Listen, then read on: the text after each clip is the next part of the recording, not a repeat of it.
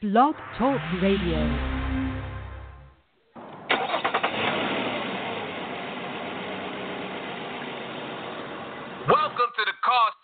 Sports Report. I'm your host, Jav, and as always, I am the outlet. I am the escape. I am the person, the beacon, who gets you away from the sports monotony and all those other networks. And for lack of a better word, I just bring you the real. Tonight is all about the NFC North. We're going to recap the Olympics. But before we get into that, you know, I got to talk about a couple of things that left me scratching my head and affirm some ideas that I already had. The New York Giants. That's my team. I love me some Giants. I'm an NFL fan. I think we've already established these things. However, the NFL and domestic violence once again seem to not have a clear-cut idea of what they want to do and how they want to do it. A couple of weeks ago on Car Session, I said to you that the NFL doesn't necessarily care about domestic violence. They just want to give the idea that they care. They want to keep up appearances. And once again, been presented an opportunity to prove us wrong. When I say us, I mean people like myself and others who pointed out this fact. They fail once again. Giants kicker, back to my initial point, Josh Brown. He gets suspended for one game because of a domestic situation that happened with his wife, to where she was pregnant and he put hands on her, allegedly. You know, I gotta throw that out there. But the issue isn't the fact that he got suspended and why he got suspended. The issue is that once it hit the fan, it came out that it's been 20 occurrences of this situation, of these events where Mr. Brown has put hands on his lady. Now, this is not a relationship show. This is Car Sessions, it's sports support, and I like to keep things sports. But mama, if it's 20 times, you might want to start making some life decisions. But I digress. If it comes out that a player in your league, Mr. Goodell, has placed hands on his lady 20 times, whether it's girlfriend or wife or just a simple acquaintance, and they get together and they do what they do, a one-game suspension is not enough. Do remember, like I said a few weeks ago, Ray Rice was only getting 2 games until it came to the light that he gave a short Ryuka uppercut in the elevator. Do remember that it was only going to be a 2-game suspension. So essentially what the NFL has done is regress back to what they really view domestic violence is. A small-time situation, you get a slap on the wrist, and you keep it moving. Listen, I'm an NFL fan. I love football. But I have to call a spade a spade.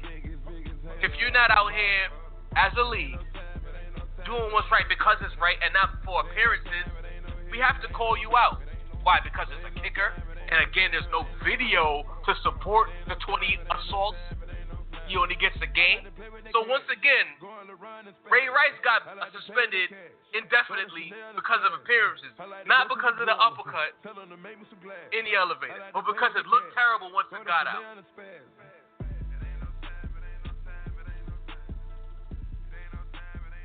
We're supposed to be okay with this? No, seriously. Greg Hardy chokeslams his girlfriend on a bed of guns. He gets half the season, essentially. Josh Brown is a habitual beater. He gets 1 game. But only because Ray Rice and the video comes out, he gets an indefinite, and it's been, 2 seasons now? The NFL doesn't care about domestic violence, people. They only care about the appearance. They care about what the shield looks like. Anything that tarnishes the shield overtly, big-time suspension. Let's put this in perspective now. I'm not a big Patriots fan at all. I don't hate the Patriots like some others do, but I'm not a fan either. But Tom Brady gets 4 games for deflating the ball. 4 games.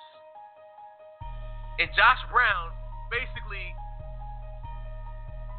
nearly 12 twice a month, if you do the math, assaults his wife, gets one game. Tom Brady takes the air out of the ball, gets 4 games. Granted, there's other circumstances surrounding the Tom Brady 4-game suspension, being that he was playing hardball with the NFL, and I understand that, but people, beating up another human being or just lightly putting hands on whatever he did to his wife 20 times, it's only worth a game? Tom Brady proved just a year ago that he doesn't necessarily have to take the air out of the ball to be great. But he gets 4 games because he made the league look bad, but because Josh Brown, in the sanctity of his own home, quietly put hands on his wife, he gets a game? Listen, and this is why I gotta look at the players a certain way. The power of the commissioner is bargained into their CBA. We do remember what happened a few years ago when this new CBA was agreed upon. The players wanted more money. Yes, they wanted more money. So they made certain concessions to get the money. So one of those concessions is the power that Goodell wills. So now Goodell could just throw out suspensions like Oprah giving out gifts. It doesn't even matter. Whatever kind of suspensions he wants to give out, however he sees fit, however he decrees it, so shall it be. And then they try to insult the fans' intelligence by saying it's all about doing what's right. But reality is, and I'm going to repeat this, it's all about keeping up appearances. If Josh Brown's wife had video footage of all 20 instances that happened, and somehow TMZ got it, Josh Brown would never get another job again. Josh Brown would just be a guy packing groceries somewhere once the money ran out. The NFL, it's almost like we need a lockout. We need this new CBA. We need this CBA to expire. We need to, have a better way of doing things.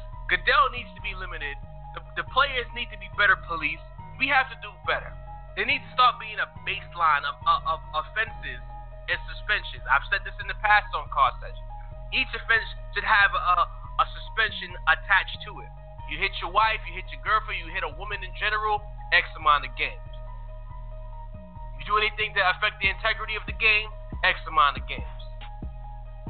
Steroids, X amount of games. We got to do better here. You're the #1 league in the world. Maybe outside of maybe the Premier League with soccer, because soccer is the biggest sport, let's be fair. But in America, you're the A1 sport. And you don't even have a disciplinary system in place? Seriously? It's just the commissioner just wakes up, I had bacon this morning with some eggs. Yeah, 3 games. Yeah, 3 games, you heard? You got that, right? But he hit his wife. One game for him because 1 game.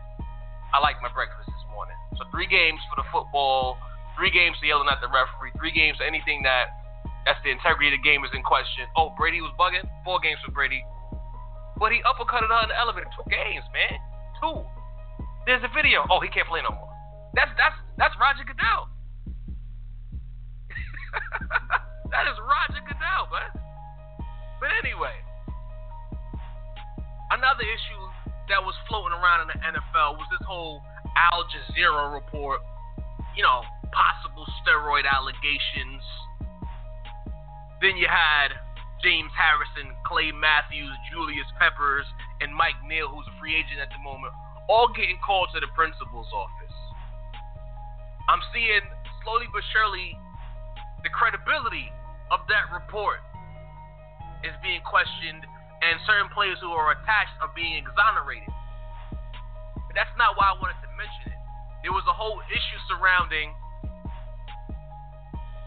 how the NFL would deal with these players, more specifically James Harrison telling Goodell, if you want to deal with me, you can come to my house. And there was a whole measuring, who has the bigger Johnson?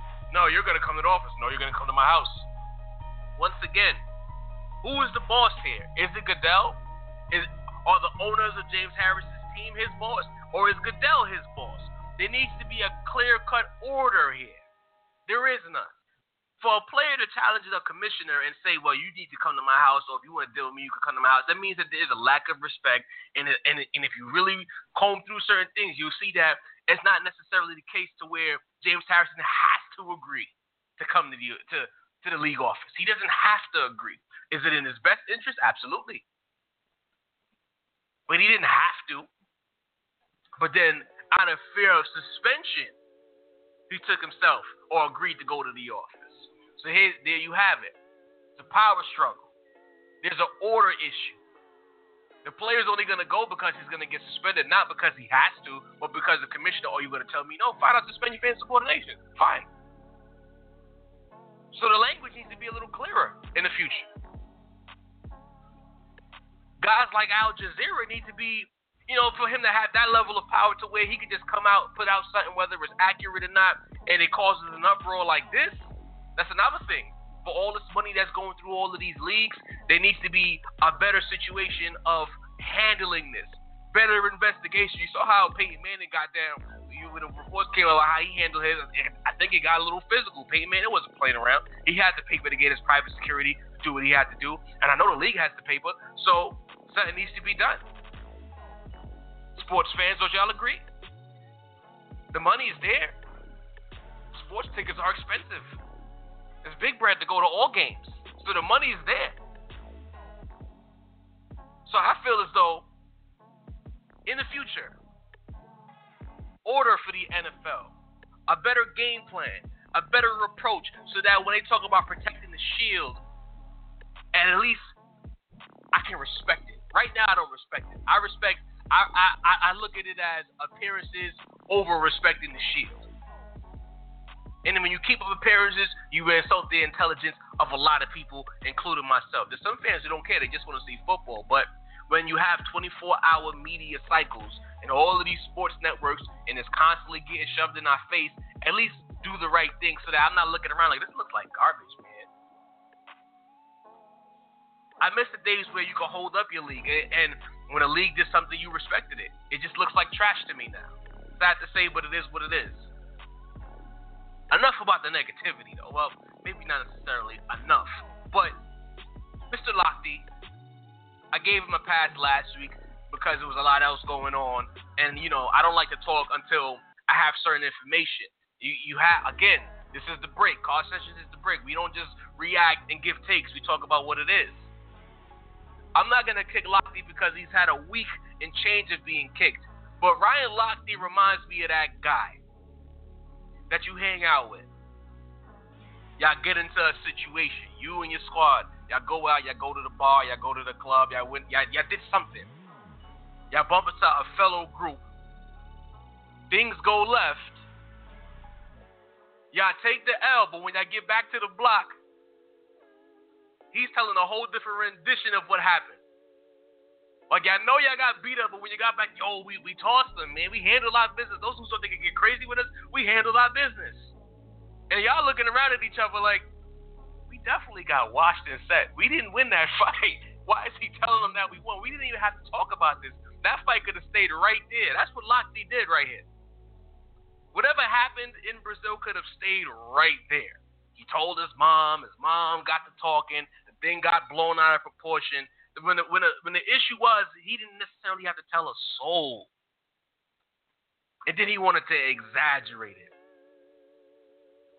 And then you got to tell your homeboy who's locked when y'all get in y'all private time. You got to be like, come on, son. Come on, boy. You didn't have to do that. You didn't have to tell everybody. What if it hits the fan now and we have to own up to it? So now you're going to have everybody looking crazy on the block. And that's what happened in this Lochte situation. The block B in Brazil, y'all look crazy. And I understand why Brazil's taking the approach they're taking. Because Brazil uses tourism as a huge beacon, as a huge support system for their economy. So if a high-ranking American athlete in the Olympics is saying he got robbed at gunpoint and things didn't necessarily go verbatim how he says it goes, it's a bad look for the nation. People are going to think twice. They don't want to have a gun in their face getting robbed. Ryan Lochte's hurting business. People are not looking at it from that perspective. They're just looking at it as, oh, it's not that big of a deal. He told a white lie. He's a kid. Ryan Lochte's 32, by the way. He's not a kid. I wish they would stop saying that. So Gabby Douglas is out here. She does one thing wrong, and they drag her in the media. But then Ryan Lochte's a kid. He's 32 years old. He's a grown man. Stop it. But I understand Brazil. They can't afford to have someone besmirch them in the public's eye where literally the whole world is watching. So, Lochte, stop being the clown in the crew, embarrassing everybody. Everybody, be mindful that Brazil has to take this length because it literally hurts business. And beyond that, let's not kick them because everybody, y'all did y'all research, I see that some things did happen.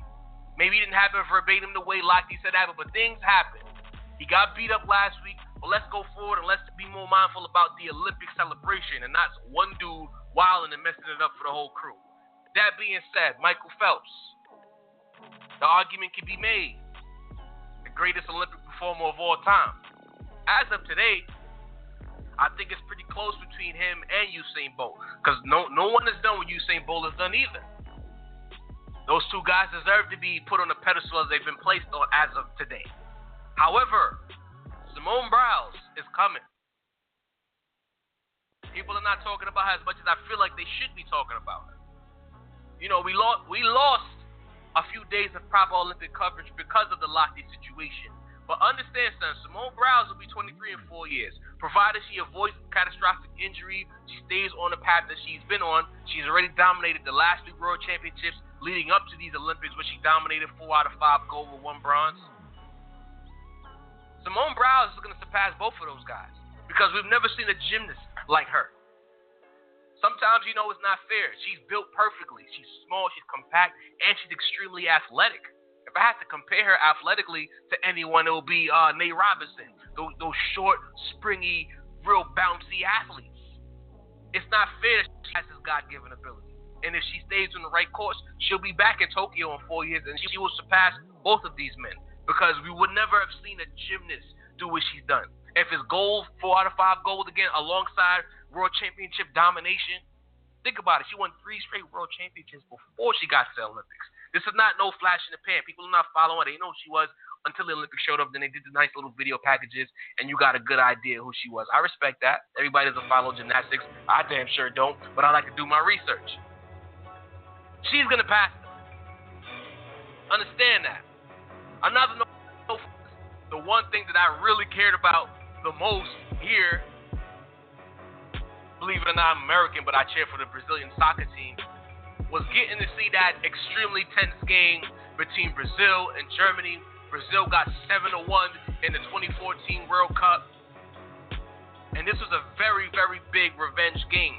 I didn't know this, but in Brazilian culture, that 7-1 loss resonated so much that when they talk about things like, for instance, if I'm talking to you and I say I want to beat you up in Brazil, they'll say I'll 7-1 you. That's how much that loss resonated with the culture. Understand that. So this game is huge. To play the team that embarrassed you in front of your home, in your home country, 7-1 in the World Cup that you were supposed to win, to get, even though it was like the same players verbatim, it was an under-23 squad, but still, it's Germany. It's Brazil. It's a revenge game. Brazil got the lead early. They played really tense. Germany played a really good game. Tied the game late. It went to penalty kicks, and it was almost like theater.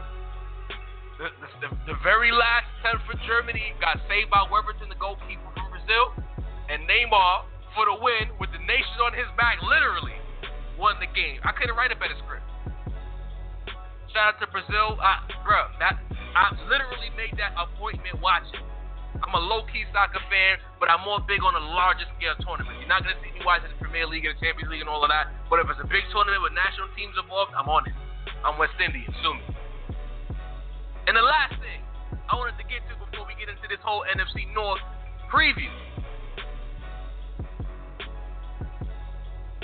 I'm a Laker fan, and I've been noticing something on social media that's irking me just a little bit. It's really lighthearted, and it probably doesn't mean anything, but it means something to me, damn it. D'Angelo Russell, still walking around here with the phone everywhere. All right, he's filming things that are not intrusive. It's small-scale filming. It's basically what kids do today in social media. They basically film everything. But D'Angelo, have we not learned anything? Come on, man. At some point, you have got to realize that based on the situation that you placed yourself in, Having your phone out, filming your day-to-day operations might not be the best idea. He had a situation like about a week and a half ago. He's in the ring with Roy Hibbert. They train in, and he's filming himself, getting a shot of himself with Hibbert boxing in the background. He's riding bikes here, he's there, and he's snapping every damn thing. Mr. Russell, don't, if you do this again this year and you film the wrong thing and it gets out, I defended you. You remember, I defended you when it hit the fan.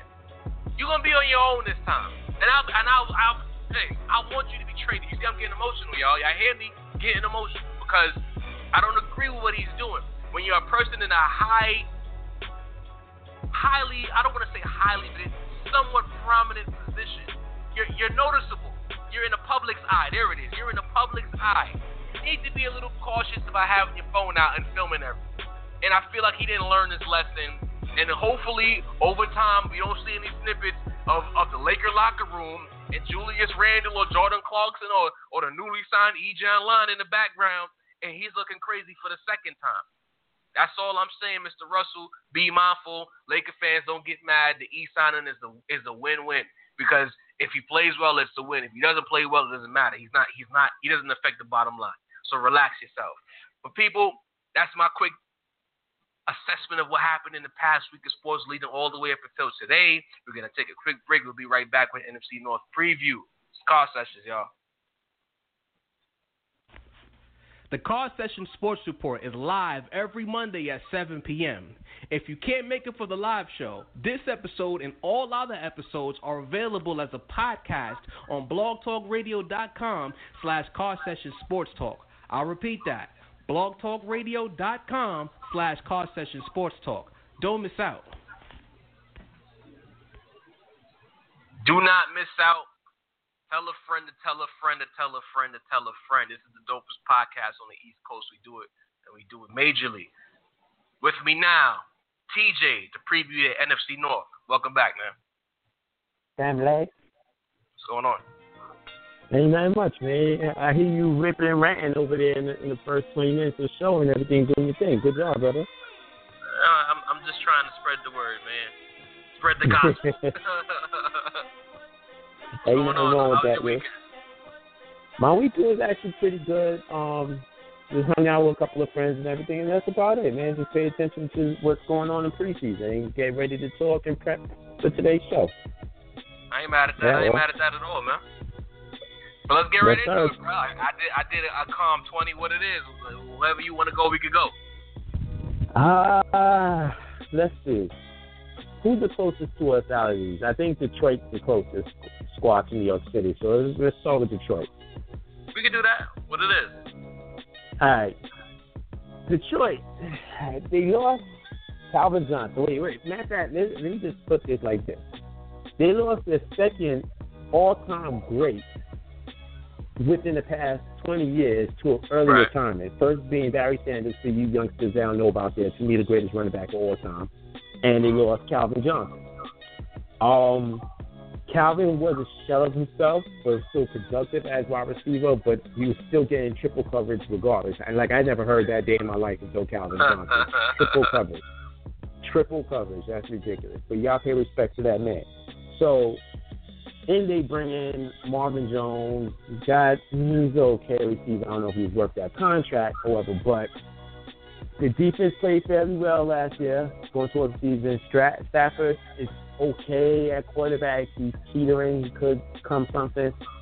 A lot of people seem to like Detroit this year. I'm not really sold on them. I think they are better than only one team in this division. I got them finishing third currently, right? I know they got one good corner. I'm not sure about everybody else at D-back, so, I can't call it too much. What you say? Lions,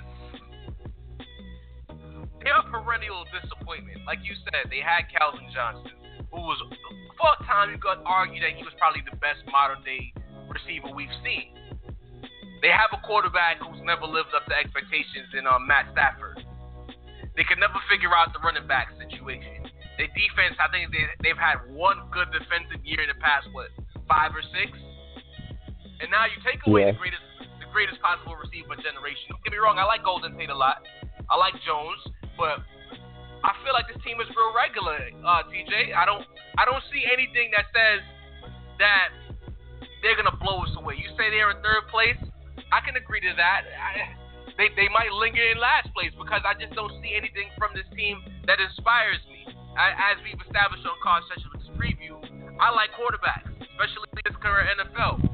Matt Stafford hasn't done anything that would allow me to say he can uplift our average team and drag him into the playoffs.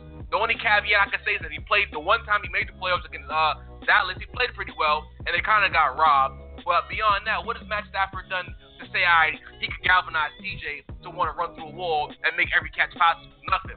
Eric Ebron, drafted to be a high-end tight end, he's been a disappointment. There's nothing about this team that's exciting. Even off the field, I like to talk about the off the field issues. They're just so bland. They're generic. There's nothing happening off the field. The coaches, whatever. The players, shoulder shrug. I'm not really impressed with the Detroit Lions right now. I'm not overly impressed by them either, but I'm not gonna say Eric Ebron hasn't done anything. He hasn't done anything yet, but yet he's only in his third season. Usually takes tight ends at least 3 seasons to come about. I do like their offensive line, but outside of that, I'm not too sure. I know Ziggy Ansah is supposed to be the man and everything, but you gotta see how that plays out. It's one of those situations where I gotta see it to believe it. And thus far in the preseason, you don't buying into it, whatever. But I do within the first squad versus the first squad. If you don't prove much to me there, then I can't really put anything toward you and put too much stock into you. So I'm gonna have them basically at the third spot. I can't get mad at that. To your point about Ebron, I mean, 2 years he's hasn't done anything. Well, how much more you need to see, TJ? Year one tight end, it takes a while for tight ends, man. It's not running backs come in there. I just feel it takes 3 years for a tight end to come about and do their thing. Based on where he was drafted, I don't think it wasn't he was drafted in the 4th round and he was a project. This guy was held up to be a high-end talent coming into the league. Jeremy Shockey didn't take 3 or 4 years. Shockey was balling from day one. Guys who were drafted high at the tight end position, I expected to right away, and he, along with the rest of his teammates, have been one big shoulder shrug to me. Listen, I'm not going to lie. Going into that draft when Ebron came out, I wanted the Giants to pick up Ebron before Odell. Okay. But it just so happened that Detroit picked up Ebron before Odell.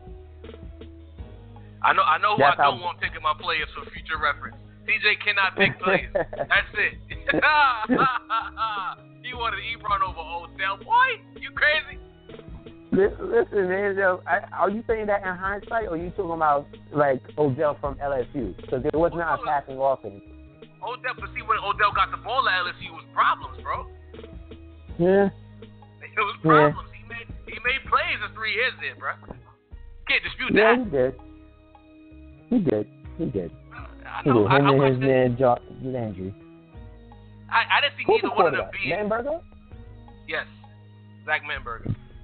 Yeah. Okay. I mean, like you said, they're not a passing offense, but when they got the ball, just the few times that they did, they made plays. You got to give them that. Yeah. You got to give them that. Yeah, I give them that. I just didn't see that much of it. What's up with Minnesota, though, man? How you feeling about the Vikings coming into this season? They made the playoffs last year. Some would argue that they should have went to the 2nd round, but the hand of God literally took the ball and flung it.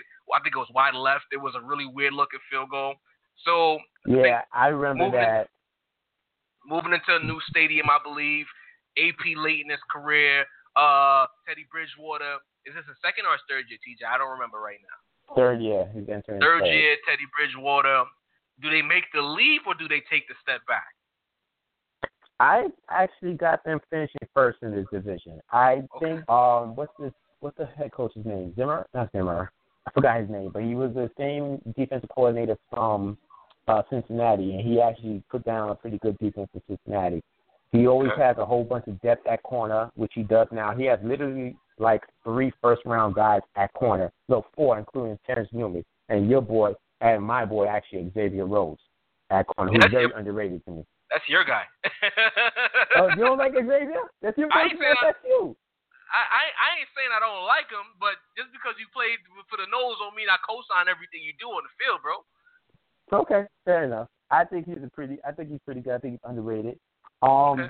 I think personally, I'm gonna go back to like when the '70s was around, when the Vikings had that purple people eater defense. I think this defense is gonna be top 10.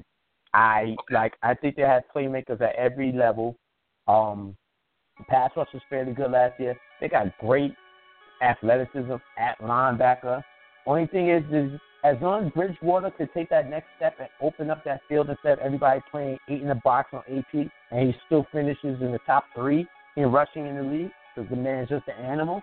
If they could just get some sort of offense that Norv Turner wants to push in Minnesota, it will be great for them. And they're moving indoors again.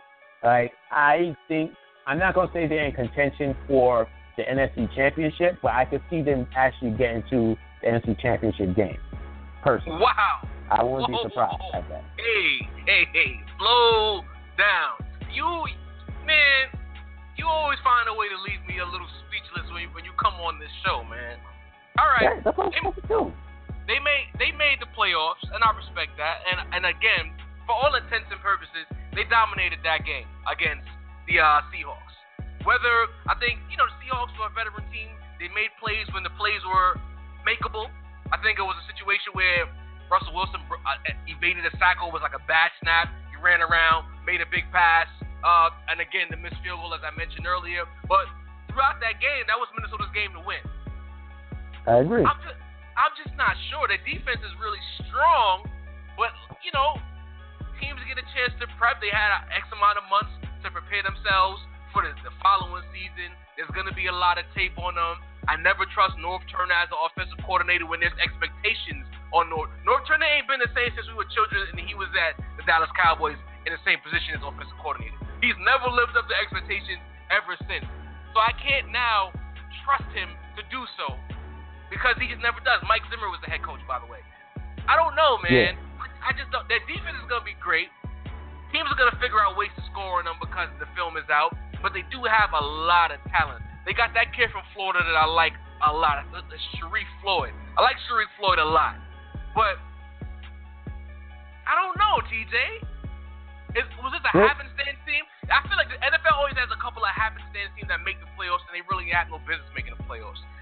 I kind of feel that way about Minnesota, man. I kind of feel that way. Oh, man. I'm going to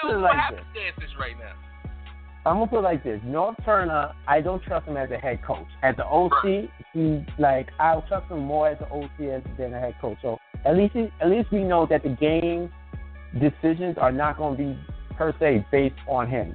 Zimmer's going to have everybody locked in. I like him as a coach. It's his third year with that squad. Man, listen, that man can motivate. It seems like all his players are willing to run through the bricks of the wall for him. I think they do that. It's just a matter of being competent at the wide receiver and tight end position to actually be able to stretch the field out a little more, open up something else up. If they could score 20 to 22 points a game and hold teams to 17 points, they'll be fine. And I think they could do that, even in that division. They have two squads in that division that doesn't, it's not going to score that much, with Detroit and Chicago. All right.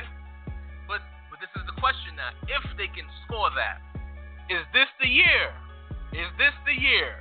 that they allow Bridgewater to shine? It's year 3. They've essentially held him back the first 2 years. He was a game manager.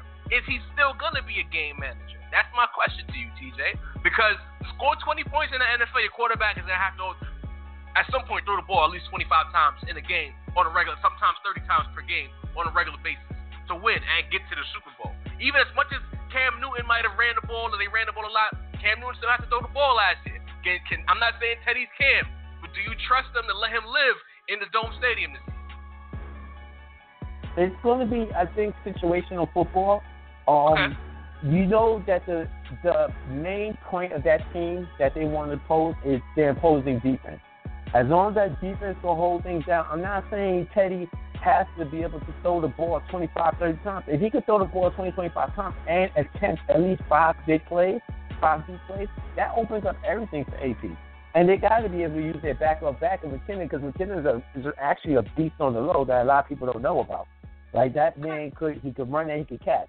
And so I would love to see them just open up the offense a little bit. And knowing Norv Turner, I think they will do that. I still got the Vikings first. All right. I don't know. Well, you got them. I had them in second place, man. But okay. But not because I think they're going to make the playoffs, but I just have them in second place. I got you. I already know where you're going with that one, so that's fair enough. Yeah. I'm sorry, TJ, man. You my guy, bro. You're my guy. It's fine.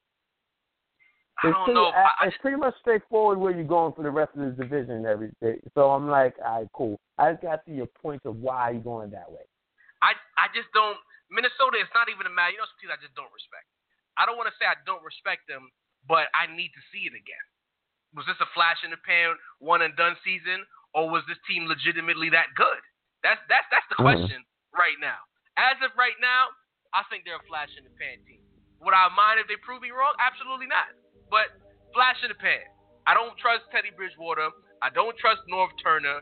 I don't trust Mike Zimmer. I don't think I trust about that team is their defense because they didn't lose many pieces. And they got a year of experience under their belt. Another year, I should say, of experience under their belt. I think that defense is going to be there, but I feel like this might be a situation where we're going to be spending week after week saying, oh, if they could only score 20 points, this would be the best team in the NFL. And they're going to go like 9-7 or 8-8, mostly because of their defense. And like Cordero Patterson was supposed to be that guy how many years now? He's done nothing, bro. Bro, that was before Zimmer got there. Like, that was the last regime. I'm not even going to put Cordell Patterson in on that one. I liked Cordell Patterson like 2 years ago. But now, like, clearly, this is where I was thinking he could be like a Percy Harvin. Not necessarily a route runner, but just somebody that has pure athletic standpoint. I liked him, but now I'm done with him. So. How you feel? I don't think I heard you mention their O-line. How you feel about their O-line, man? I think they actually got a low hope back this year. He was hurt last year. They picked up somebody from Cincinnati as well. So I think the O-line should be better than it was last year. Yeah, like as long as they can protect AP, man. Listen, as long as you got AP running back there, he's the Terminator. I'm sorry. He's the modern day NFL version of the Terminator.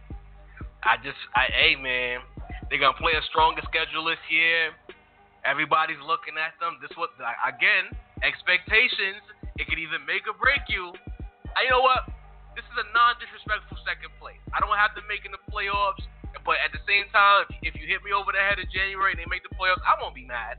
But right now, I don't have to make in the playoffs because I just don't believe them. I believe that they're gonna regress. And they're going to be pretty average. They're going to be an average overall football team with a really stout defense. That's how I view them as of today. That's it. So you got them winning about, 8 or 9 games, I'm assuming? Eight or nine games. Yeah. All right. The defense is that good. Yeah. Okay. I can see that. At least we're not, like, 1st to 3rd or 1st to 4th. Right. It could be, like, a toss-up between them and this next team we'll talk about. I was gonna save them for last. I wanted to go to Chicago, man. Oh, you wanna save them for last? Oh, okay. All right. So go ahead. You jump about the next squad, then. Chicago Bears. They're another team in the NFC North that I feel like are perennially disappointing. As you've known, you follow the sport. They spent a lot of years with a lot of talent on the offense. They've never really had a particularly trash defense. They've always had a respectable defense, and they've never gotten where they needed to go. You know, I'm not as down on Jay Cutler as other people are, but I understand that he has emotional issues and this and that, and he does make questionable throws, but I don't hate the guy. He's not Brock Osweiler. Like, I don't hate this guy. But this particular year, I feel like the bottom is going to fall out. I'm not a John Fox guy. You know, don't ask me why, TJ. I just never liked him. I just feel like, you know, I just don't like him. Okay. So there's some coaches in the league I just don't like. I feel like we saw the approach last year in Denver leading to the Super Bowl. And I felt like John Fox in 2 separate Super Bowl situations, he had a little bit of that coughing in him. And you know how I feel. Like, I don't like teams that play not to lose as opposed to going for the gusto. He's a safe coach. He's pretty much in the middle. He's not swaying one way or the other. And with a team like this, with guys who want to get paid, a temperamental quarterback. I just feel like this has the makings of a combustible situation, on top of the fact that the temperamental quarterback lost his offensive coordinator. I don't know, man. Are they going to pay Alshon Jeffrey? Is Eddie Royal ever going to live up to expectations? They lost their running back. I'm just saying. He's had a couple of years where you're like, oh, hi, Eddie, maybe he could follow that up, and then he doesn't follow that up. They lost their running back over to the Jets. So I don't know. I feel like Chicago's a strong last place. I don't have them any higher than fourth. I think they're a last place team this year. I don't know about you. I'm going to say this: they are in contention for the Deshaun Watson sweepstakes. Okay, that might be the best thing that ever happened to them. Yeah, I agree. It's going to be personally. I think it's between Chicago and the 49ers for the Deshaun Watson sweepstakes. Right. Personally, I think it's over to Jay Cutler this year. Not saying he doesn't have a good year, but you have a young possible stud at wide receiver in Kevin White. Then you have your stud wide receiver, Alshon Jeffrey, who you're going to have to pay because you're not going to want to give up that stud and keep Jay Cutler. You're going to have to move on from that position. So I see Cutler getting cut. He'll latch on to another squad, whoever needs a quarterback going into next season. Whether I think he'll still get a starting job, because he does have a candidate for an arm. I'm not going to take that away from him. If things don't pan out for Tannehill in Miami, Cutler might go to Miami, go back where Adam Gase. We'll give him his best year in Chicago. But they still have some young talent up and coming, but they're nowhere close to being ready to contend with any of those other teams in Detroit in that division. So let me ask you this, right? Is Kevin White really an up-and-coming stud, or was he a victim of circumstance, being that Alshon Jeffrey missed time last year and somebody had to get the ball? There's times in sports where somebody's going to get shot because there's no talent there. Is Kevin White really a stud? Is he worth that status? Look, Kevin White coming into the season, because he didn't play at all last season. Between him and Bashar Perriman in Baltimore, they were out the whole season. But the tangible measurements that he has, he runs a 4.35 and at like 6'2", 6'3", where weighs like 220. He has to, like, essentially it could be like Alshon Jeffrey and Brandon Marshall again. Okay, I can see that. I mean, I can see it, but I wanted for the listeners to get an idea, because there's skeptics out there like myself. I want to see it. Is Kevin White really going to shine now that the book is out? Now that Alshon Jeffrey's going to get his targets that he was getting a year ago? I'm curious about that. But he's just raw. He's raw. Like, I don't like when he was in where he goes to school, West Virginia. He didn't run too many good routes and everything. It was more so catch the ball at the line of scrimmage and make plays from there. Right. And go so it was just like a spread offense essentially, and not much route running and NFL type team. So I'm saying for him, he had a year just to chill and just to watch. Hopefully he learned something from it at that time, and you got to see it progress, though. He has to put it to the field. I'll say this. The one thing in his favor right now is the fact that Bennett at tight end is not there to take away the talent. They have Zach Miller at the tight end, but he's not Bennett in terms of the talent and the skill set. So maybe those targets will just go to him anyway. And, again, their running back situation is in flux. Jeremy Langford, now he's going to have a full year as, I think, the primary back. They have Jaquiz Roberts. They have Kadeem Carey. They don't have a primary back. Or not a primary back, a feature back. You know what I mean? So maybe they'll be throwing a lot. I don't know. Though. You like him? I kind of like Langford. Like, he went to Michigan State. I like him. I think it was after Le'Veon Bell, if I'm not mistaken. So I do like Langford. He kind of reminded me at Michigan State of Le'Veon a little bit while he was there. It's just that he was stuck behind Forte. He had a couple of good games last season, so I'm not low on him. Like, I remember there was a Monday night game that he signed last year against the Chargers. He had a pretty decent game. So I'll say that. Anything about their defense of note, or will this be the reason why they end up being in last place? I don't think that. I think they have pretty good D-back. It's a matter of getting a pass rush going. I like Fuller. I like Amos from Penn State. He was a safety last year. He actually very underrated safety last year. So nothing crazy. They should be pretty good at linebacker. I think they could be middle from anywhere from 15 to 22 in terms of defensive rankings the next season. Nothing crazy. I mean, if they're middle of the pack on both sides of the ball, how they gonna end up in last place? I guess that's where the situational football will come into play, and the decision making from the guys on the field will decide where they end up in terms of their position in the standings. Yeah, I agree. I totally agree. All right. So. And last but not least, the team that you have, I guess, in second place, and the team that I have in first, the Green Bay Packers. For you to have the Vikings finishing in first and taking the division, what are the Packers lacking that they won't be able to regain their crown as the NFC North champions? It's a matter of whether or not if Jordy Nelson can come back and be Jordy Nelson, because the offense did kind of struggle a little bit. Like, there was no true number one wide receiver out there. Like, Aaron Rodgers is a beast. We all know that. Okay. But it's a matter of being able to stretch the field.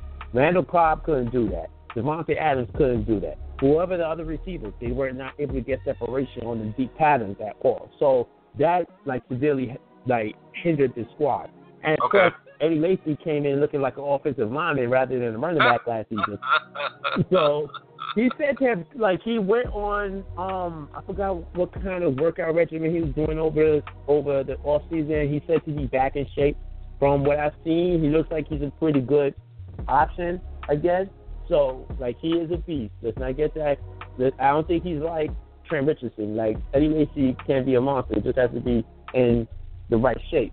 Defensively, moving back, what's his dude name from linebacker? I forgot his name. From outside linebacker back to his true spot from inside linebacker back to outside linebacker to go rush the quarterback. Julius Peppers. They still got to go through the whole thing in terms of what the NFL is asking about the Al Jazeera case. So they still got to go through that. So if they get suspended, that's going to be a big hit to that. Yes. To that defense. Yes.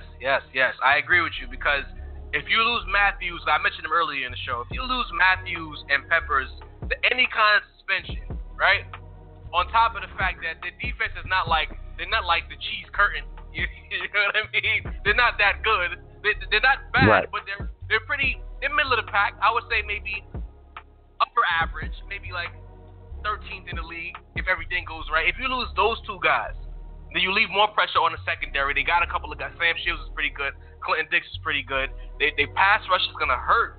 So teams are going to have a lot more time, and you're going to put it on Aaron Rodgers even more than already is on Aaron Rodgers to carry the load. Mm-hmm. And I'm a little nervous about that, because we saw just last year when they lost guys due to injury, as great as Aaron Rodgers was, they still couldn't win their division. They had to end up going on the road to the playoffs by way of the wild card round. Granted, they got to the second round, and they could have snuck into the NFC Championship game. You don't want to exert that much energy just to make the playoffs, and then you don't even have a home game. And with a team like Minnesota, who, depending on where the ball goes here, or where the cookie crumbles, I should say, they could take the division again. Nobody saw Minnesota coming last year. I didn't see them coming. I still don't see them, but let's call a spade a spade. If the Packers flop and all guys are not available for them, Minnesota could steal his division again, man. No, I totally agree with you on that one.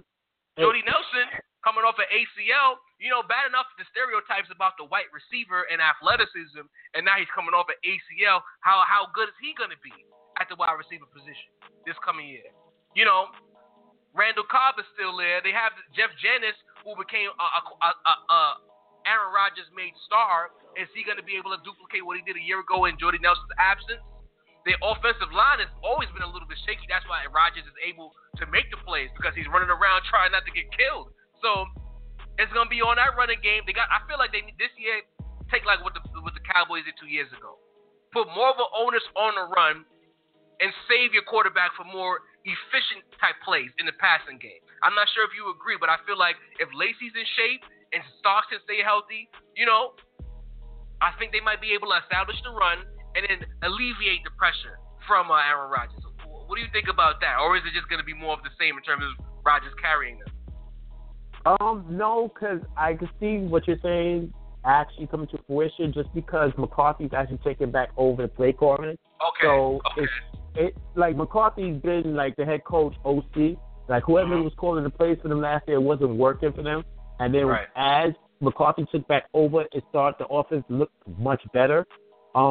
Lacy showed flashes last year. Like, I think it was in the game against the Cardinals in the playoffs where he actually had, like, a couple of big plays. But he couldn't. Like, he looked like a locomotive like with a whole bunch of coal on it, rather than actual speed train trying to like go down the field. So if he could be healthy at about 230, 240 instead of 260 like a DN, then I could see his offense doing work. But the only reason why I got them too, because I feel like Minnesota has the depth on defense in order to kind of prevent Green Bay from ODing offensively versus them. You know what? So that's it was one point you just made about McCarthy being the play caller. They had a better balance with McCarthy as a play caller. I don't know. Some guys have that gift to call plays. Mike McCarthy is one of those guys. He knows when to call what. He keeps the opposing defense off balance, and he has a better feel about when he needs to take the ball out of Aaron Rodgers' hands. 2 years ago when they made it to the NFC Championship game, they weren't a pass-heavy team. They had a good balance, and they had a great attack. They should have won the NFC Championship game against Seattle for all intents and purposes 2 years ago. So I just wanted to say that I agree with you with McCarthy calling the plays. It'll be a good enough balance to where maybe Rodgers doesn't have to force the issue. And hopefully they don't have to go through any more of those, like, there was like two games they had last year where they had to do like end of the game kind of Hail Marys, and it got both of them. Yeah. One against Detroit. You're not going to get that this year. So that we'll see how that one plays out for them. But yeah, I got them finishing second. You got them finishing first. As you know, I got it noted down, ready to go. True indeed, man. So that being said, right now I think I have one team out of the NFC West making the playoffs, a team and a half making it out of the NFC South, and one team out of the NFC North making the playoffs. I'm kind of East Coast biased, you think, DJ? You kind of think you be biased a little bit. I'm not gonna pull your card until I hear it after two shows from now when we wrap up the whole coverage of everything. So I'll wait today. I hear your playoff teams, you hear my playoff teams, and we'll just go off of that. Say no more, DJ. I appreciate the time. Next week, AFC West. I've been looking forward to talking about the AFC West. I feel like we've saved we started off with some of the best, and we've saved some of the best for last. I know Raider Dre's going to be on deck next week to talk AFC West, specifically his Raiders. So I'm looking forward to that, man. Oh, yeah, I'm definitely looking forward to that one. I'm really excited about next week's show with AFC West, because I think this one could go any which way. So we'll see how it pans out for both of us. All right, brother, man. Thanks for the time. Next week we do it again. Yes, sir. Peace.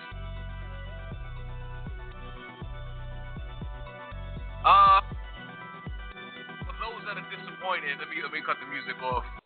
For those that are disappointed, or let me disappoint you right now, Eddie won't be with us this week because we are all working men. His job required him to stay a little bit later, so he won't be able to join us for the Mets and Major League Baseball segment. So I'm going to have to do it by myself. You know, the New York Mets last week, West Coast trip. They went 3-4 against the Diamondbacks. So essentially what they did with the Diamondbacks was they went 1-5 against the worst team in the National League in a 6-game sample.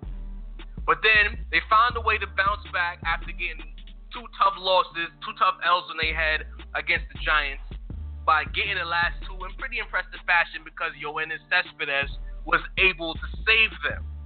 He dominated the Saturday game, hitting two monster home runs, and accounted for all the offense in the Sunday night game in San Francisco with a 2-run home run, which was spearheaded by a leadoff double by Curtis Granderson. So 3-4 road trip. And for as bad as things have been for the New York Mets, they're only 4.5 games out of the second wild card position. It's like, I'm a Mets fan. I've been through the wars with the Mets. I've been through the trials and tribulations with the Mets. But it's like this particular season, I just feel like as bad as things have been, the Mets are literally one stretch of 10 games where they win 7 out of 10, where they'll be right back in contention for the playoffs. So it's like, as much as I want to be off the Mets, the Mets are forcing me to stay the course, because I've been disappointed by them so many times, and I know what Met disappointment looks like. I want to hop off the bus and save my emotions from being hurt, because being a Met fan is hard. For the Met fans out there who've been through the wars just like me and understand what it is to be a Met fan, it's hard to be a Met fan. It's hard to watch 9-inning games where we're leading and then lose the lead in the ninth inning because the best closer in the game wants to give a game away. He's giving away 3 games on top of everything else we've done wrong. The Mets shouldn't be at 500 right now. The Mets should be at least 5 games over 500. But because of situations, it's like weird things like blown saves from Familia, 2 games that Thor started where he got tossed in the Dodger game because he threw behind Utley, and one where he got hurt. Now, Max has shoulder issues, and he hasn't been able to pitch. And as soon as he starts to pitch well, he gets a shoulder issue. Before that, he had the bone spurs where he couldn't pitch right. So it's like, there's so many different things that's happening to the Mets. Cespedes got hurt. Asdrubal Cabrera got hurt. We've gotten them back. And now a big series coming up against the Cardinals where Walker has paternity leave. It's like the Mets can't get right. But as much as they can't get right, they're still right there. They have a 3-game series in St. Louis against a team that they're chasing for the second wild card position. Hey, you can't ask for a better spot right now. Cannot ask for a better spot than where they are today. The New York Yankees, shifting gears, you know, they're supposed to be bad this year. They're supposed to be selling, but I just want to say that I'm not a Met fan who hates, who bashes. I got to give credit where credit is due. The Yankees finding a way to still be in some kind of playoff contention as bad as they were supposed to be, very impressive. In terms of the National League Central, Chicago Cubs, much like Coach Green, RIP, with that post-game tirade, they are who we thought they were. The Cubs have become who we thought they would be. They won 10 games straight about a week ago. They're in a good stretch right now. Chris Bryant in his second year is looking like an MVP, 30 home runs. 2 games this season with 5 RBIs and 5 hits. Very impressive. But the Washington Nationals, big injury.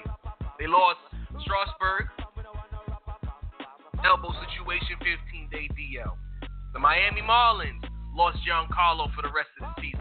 This is why when I look around and I see what's happening with the Mets, it's like the baseball gods want to play with the Mets. They want to tease them. But then things keep happening around them. Players that on teams that they're chasing are falling. And it's making life a little bit easier for the Mets. And this is why I believe that as bad as it's been, the Mets are going to find a way to finesse their way into the playoffs. Clayton Kershaw out in L.A., getting back right. He had a back issue. Now he's getting healthy. He's thrown off the mound. NL West. Right now, it's a big race. The Dodgers 1 game back. They were leading the West for a while, but the Dodgers have pushed through.